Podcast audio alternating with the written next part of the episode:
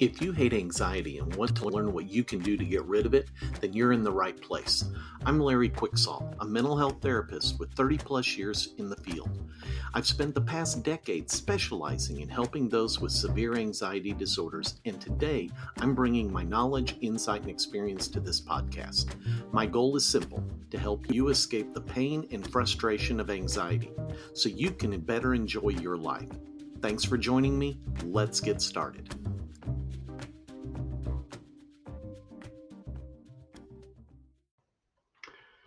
Morning, everybody. Today, I want to take a slightly different approach to anxiety.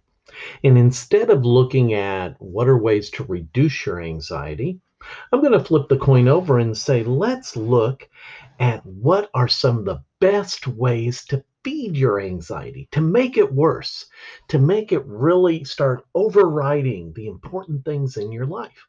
Okay? And then you can see am I doing this kind of stuff? Maybe I need to do something different. So, this is kind of a mirror activity. Do you see yourself in the mirror? So, what are four of the best ways to feed the anxiety fire? What are the best logs to throw on that fire to make it big? Well, one is um, be extremist. Now, when I'm saying extremist, what I'm talking about here is think about the extremes. Specifically, think about worst case scenarios. How bad can something get? In essence, whatever makes your blood boil, whatever gets you worked up, whatever makes the emotions feel intense, think about those things. Let your emotion be in the driver's seat and drive you towards thoughts interpretations, ideas that push you to the extreme. You know, this is the worst thing that can happen. This is never going to get any better. Uh, you know, you you know, use that that mindset. That's a really good way of ramping up your anxiety. Another one on another log to throw on the fire is all or none reasoning everything you encounter is or as much stuff as you can. Think of it as just a complete polarity. Either i do this thing here off at this extreme or it has to be this way over there. You know i remember a couple that came in for counseling and they were they were having a lot of marital issues. And they uh, they tossed out the uh, the belief that well either we stay in a terrible marriage or we got to get a divorce. Okay, so that's either it's, you know, we have to keep things bad, or we got to get a divorce, which is going to be a horrible thing to go through, also. So it's either all or none. Of course, what I found interesting with that couple is they weren't really thinking very strongly about what can we do to improve the marriage to make it better so we don't have to have either option but that's not all or none thinking. Pardon me. Uh, so be extremist in how you look at things. Do all or none thinking. Now judging. That's the third log to throw on the fire. Judge other people judge yourself. What do I mean by judging? Judge what you believe other people's intentions are. And it works great if you judge them in a negative way. If you judge them as trying to use you, exploit you, exploit other people, uh, you know, just think about the worst motivations that a person could have. If somebody is not doing something the way you would do it, obviously they're doing it wrong. And so use that kind of judgment thinking and those kind of patterns. That will also help ramp up the anxiety because all of a sudden you've got a whole world of people that seem to be against you. Now, the fourth one we're going to cover today, that last log to throw on the fire, is use victim words. Think of yourself always as a victim, somebody who cannot figure a way to make things better. That whatever happens, it has to be other people changing. And since you can't control them, you are just their victim.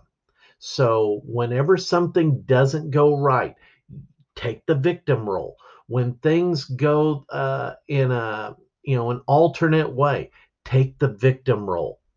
You know, and then start thinking about those extremist views that you would have as a victim. I remember one person he he was saying, "I'm under a cloud."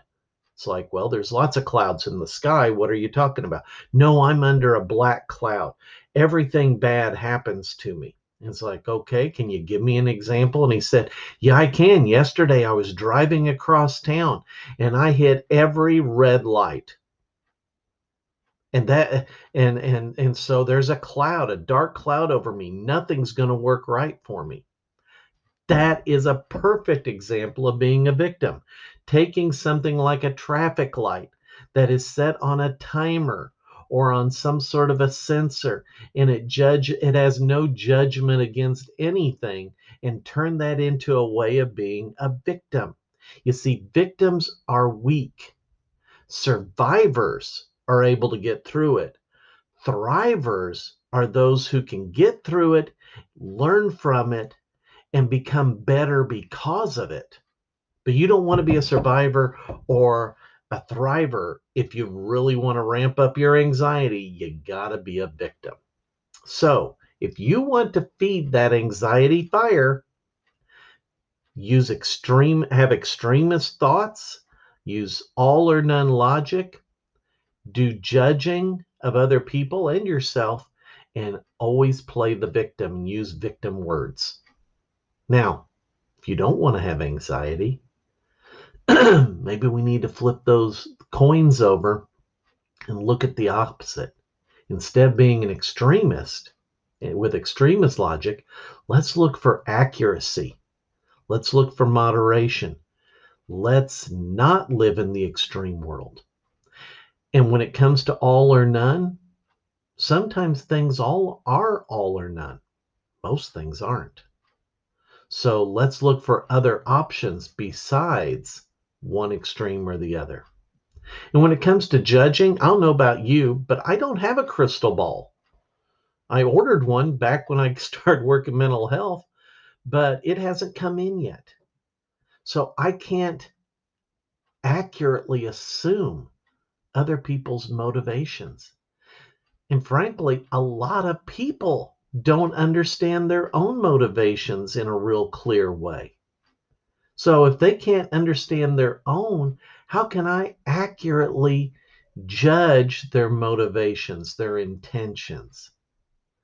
So, you know, maybe I judge a certain behavior that is problematic, but not the people. And then finally, victim words it's like that old psychology principle of self fulfilling prophecy. If you play the part of a victim, you will be the victim. And it's not going to be necessarily of anybody's doing, it's what you're doing to yourself. So play the survivor and then quickly shift gears into the thriver. And then you're really making the most of it. All right, everybody, that's it for today. And uh, we will catch you next time right here on the I Hate Anxiety podcast.